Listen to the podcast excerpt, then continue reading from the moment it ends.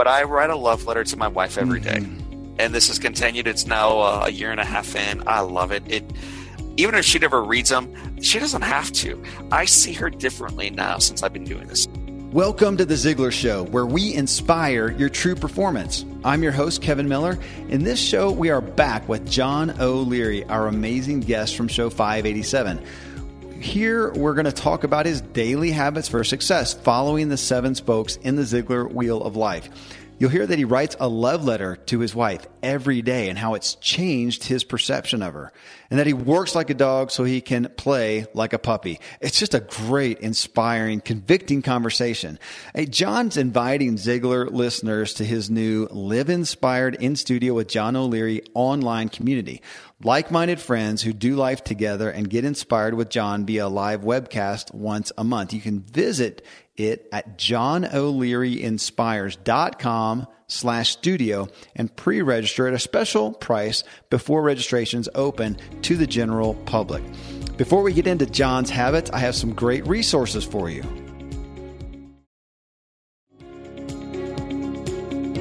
Okay, friends, here then we go with John O'Leary's Healthy Habits for Success.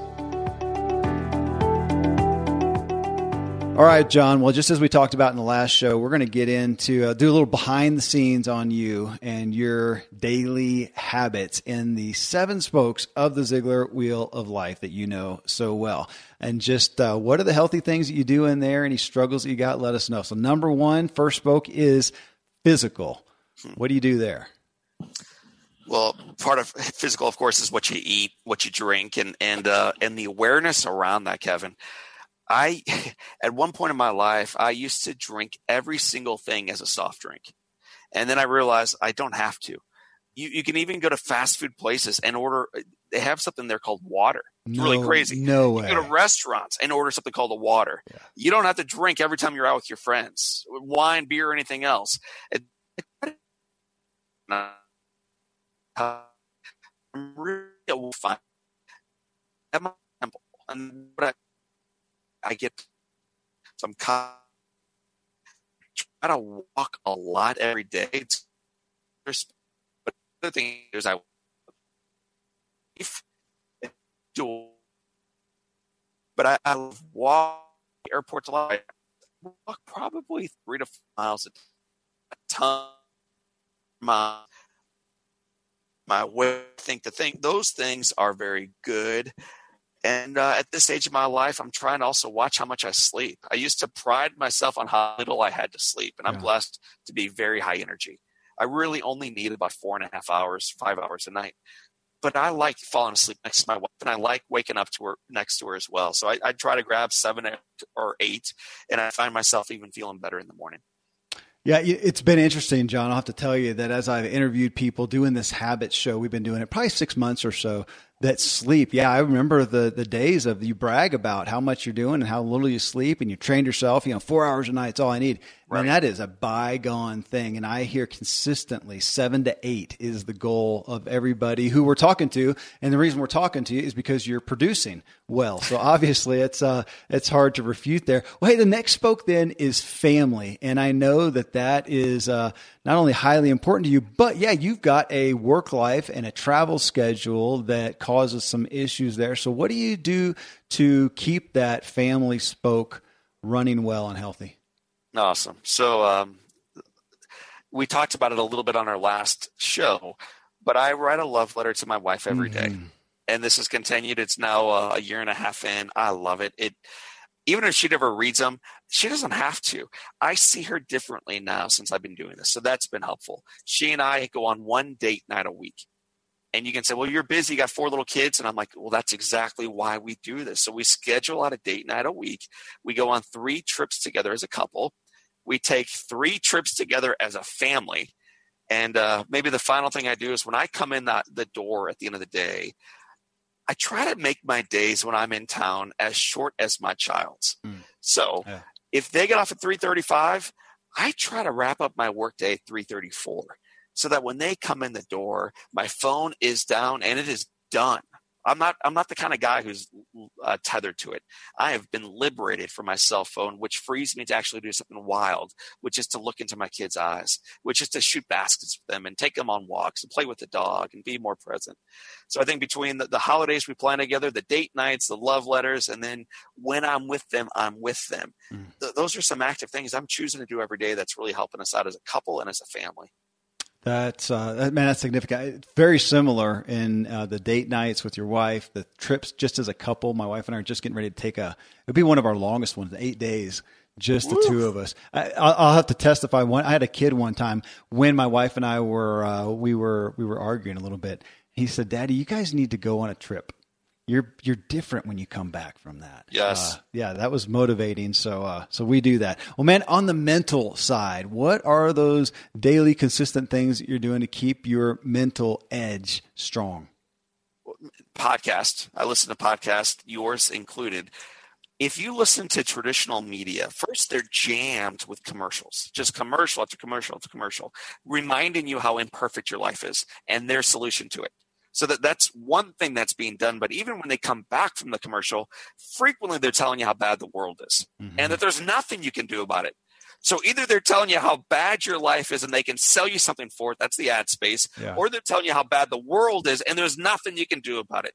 Then you tune into Ziglar, you tune into Kevin, and you hear other shows that remind you, wow, life is not perfect but it's good and there's mm. incredible opportunity in particular if you step in intentionally and you're mindful and you walk around the spokes and you set goals around it and you live into it and you find some accountability partners. So I, am very focused that windshield time that i have uh, on investing that appropriately. That's one thing. Uh, i'm assuming there's a faith spoke. If, if not i'm going to cover faith here just a little bit. Do it. But um, do it. Say that again. Yeah, do it. Just dive in. We'll hit. We'll hit the. I mean, when, when, I wake up in the morning, I I I uh, get out of bed. I make myself a cup of coffee. I walk out to the screen porch. I grab a journal and I reflect on how God has blessed me. The question is, why me? And I just kind of pray over that, reflect on that, and I make a laundry list of things that He has shown me in my life today. And the more I make this little list, the more I ask and then answer that little question, the more I realize how unbelievably wondrously, undeservedly blessed I am. It, it shocks me. It mm-hmm. seriously shocks me. And so I, I that, that for me, you talk about mindfulness and that mental edge. Yeah. When you leave that coffee date with yourself after watching the sun rise and what was dark at one point becomes light, that's a, that is a miracle moment and it's free. Some of you right now are like, dude, I don't have money to do nothing. Okay. So wake up for the next sunrise and, and call me later on because it's going to blow you away. It's free. And if you miss that one, the cool thing is 12 hours later, there's going to be a repeat performance on the other side of the horizon. Be in awe of nature. Mm. I try to capture it all. Like I had an, a, a, a, an aunt who was a nun and she was childlike in the way she loved nature. Mm. And as a little one myself, I thought she was like crazy Aunt Nancy. But the older I get, the more I realize the wisdom of Aunt Nancy why not be in love with, with the swallow singing through the sky? Why not be in awe of the owl making that crazy little doo doo doo doo? Yeah. I mean, it's awesome. The sunrise, the sunset, solar eclipse, the stars, our solar system, 100 billion stars in our solar system, and there's hundred billion other galaxies like it. This is shocking. So whether you want to get the microscope or the magnifying glass, God is in the middle of it all. Mm which means, man, you are in the middle of it all. It's a mm-hmm. big deal. And I, I try to expand my mental edge by being aware of it all. Ah, amen. You're speaking my language there, man. I can look out my window. Actually, it just started snowing here. I can see Pikes Peak. It fills up my view. We live in a national forest, and I, I feel like it's vitamins. It is. It is vitamins. It is. I have no idea how much it's benefiting uh, my life. So, uh, yes. Hey, how about financial? The financial spoke of your life. What do you do there to keep things running well? So we're, at this point kind of fortunate in some regards, and who knows what tomorrow has in store yeah. for any of us. Yeah. Like I'm, I'm super aware of that. There's a guy that some of you may have heard of. His name is David Ramsey. Yeah, we might Dave have heard of Ramsey, him. man, is a buddy of mine, and uh, I drink the Kool Aid. Live like no one else, so you can live like no one else. And so for a while, I lived like no one else, and it was pretty lousy. And I ate rice and beans, and occasionally I'd switch it up and have beans and rice, oh. and life was awesome but now um, we can eat in addition to rice and beans a few other items we have a, a, lovely home we have a lovely yard. We have a lo- lovely view. I have a lovely business. But part of all of that, the birthplace in some regards, was getting the financial picture straight in the first place. Don't buy into the lie uh, of debt, of buying the next thing, of feeling some desire that will never be filled in the, gro- in, in the grocery store of life. Instead, seek the stuff that actually fills you eternally. Pay off the stuff that is going to kind of bleed you dry and it will free you to start your own businesses if that's what you want to do. It's going to free you to have more time with your kids because you're not a slave to the man at work anymore. So i just encourage if you're like if you're totally upside down on this front on the financial edge uh, get after the debt first. And if you don't know where to begin google a guy named dave ramsey. He's phenomenal. And thanks to these sponsors for bringing us today's show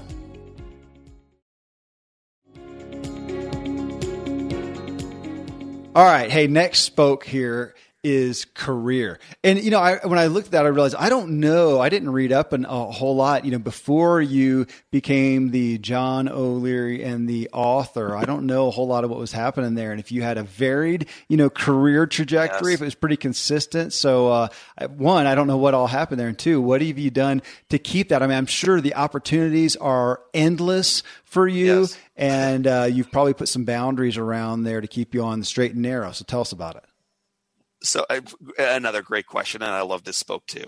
I love them all, man. I think they're not divided, they're not separate. They're they're equal, they're powerful, and they're undivided, and they're all part of life, and that's awesome. Mm-hmm. So professionally, I've had the opportunity of, of being a house painter, working on a farm, working in financial services. I was working on Christmas Eve, junior year in college, and I realized, man, I will never again work on Christmas Eve mm. ever again.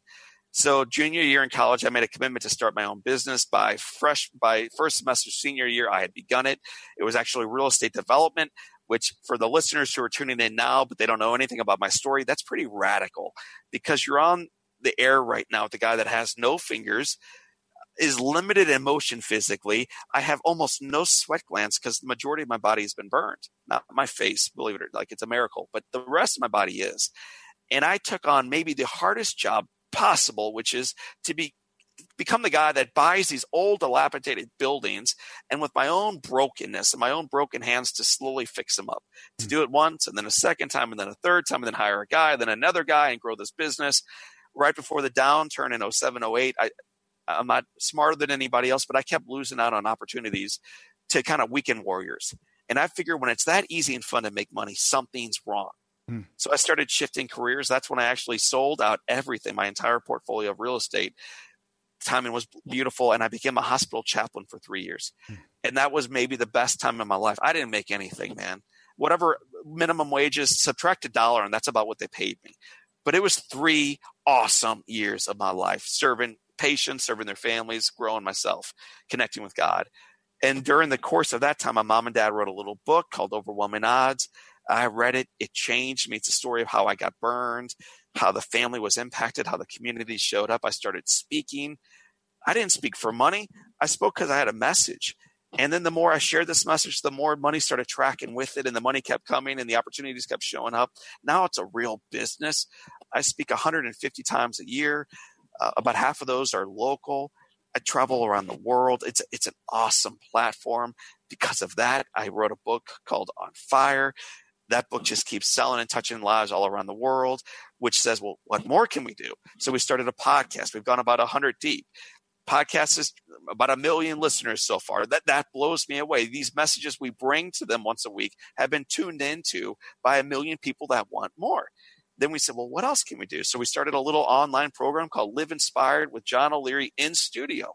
Mm. Once a month, we meet live. I'm not a teacher. I'm a sojourner. I'm learning with them and I'm growing with them, but we come together live to talk about in studio. The thing is, the pie keeps growing, Kevin. Like it just keeps expanding. And so we just keep asking ourselves, what would God have us do next? Mm. And then we do it.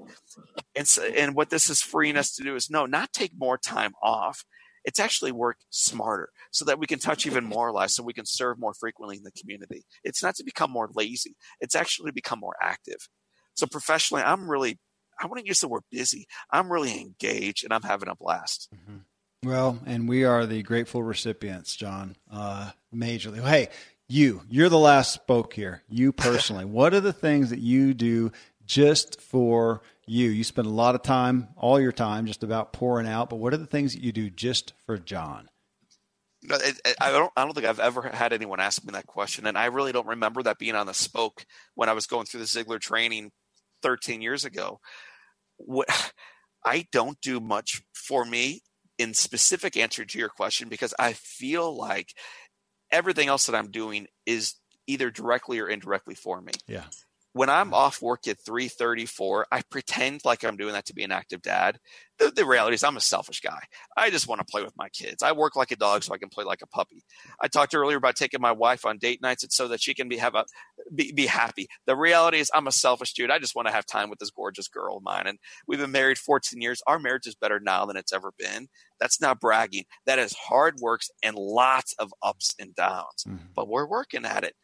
The faith life I, I, pray, I think, to connect with God, but selfishly, every time I pray to Him, He talks right back with me. Yeah. And sometimes there's streaks and periods of silence, and I don't hear anything. But in time, I hear the roar, and sometimes the roar is in a little whisper. Sometimes it's in a child's hand or a sunrise.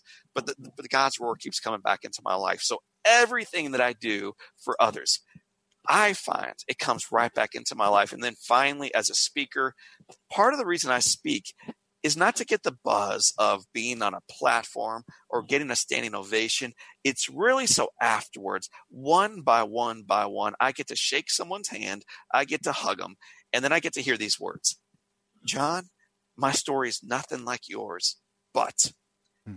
and then they fill it in and I get to hear about bipolar and suicide and depression and divorce and struggles and cancer and Parkinson's and dreams and hopes and despair and struggles and all of it. I get to hear about life one by one by one.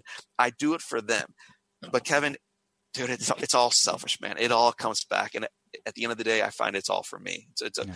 it's a really cool upward facing life that we get to live.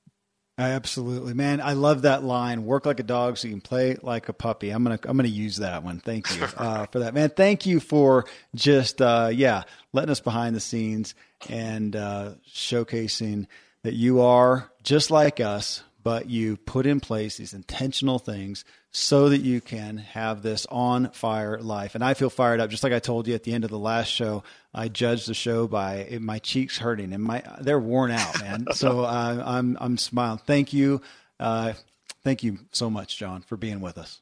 What I so Kev, I want to thank you yes. and I want to thank your listeners, man, because they could be a million other places right now, and they are with you, investing in themselves by listening to worthy content. So, listeners, friends, thank you for for believing that this is worthy, that your life matters, and the best is yet to come.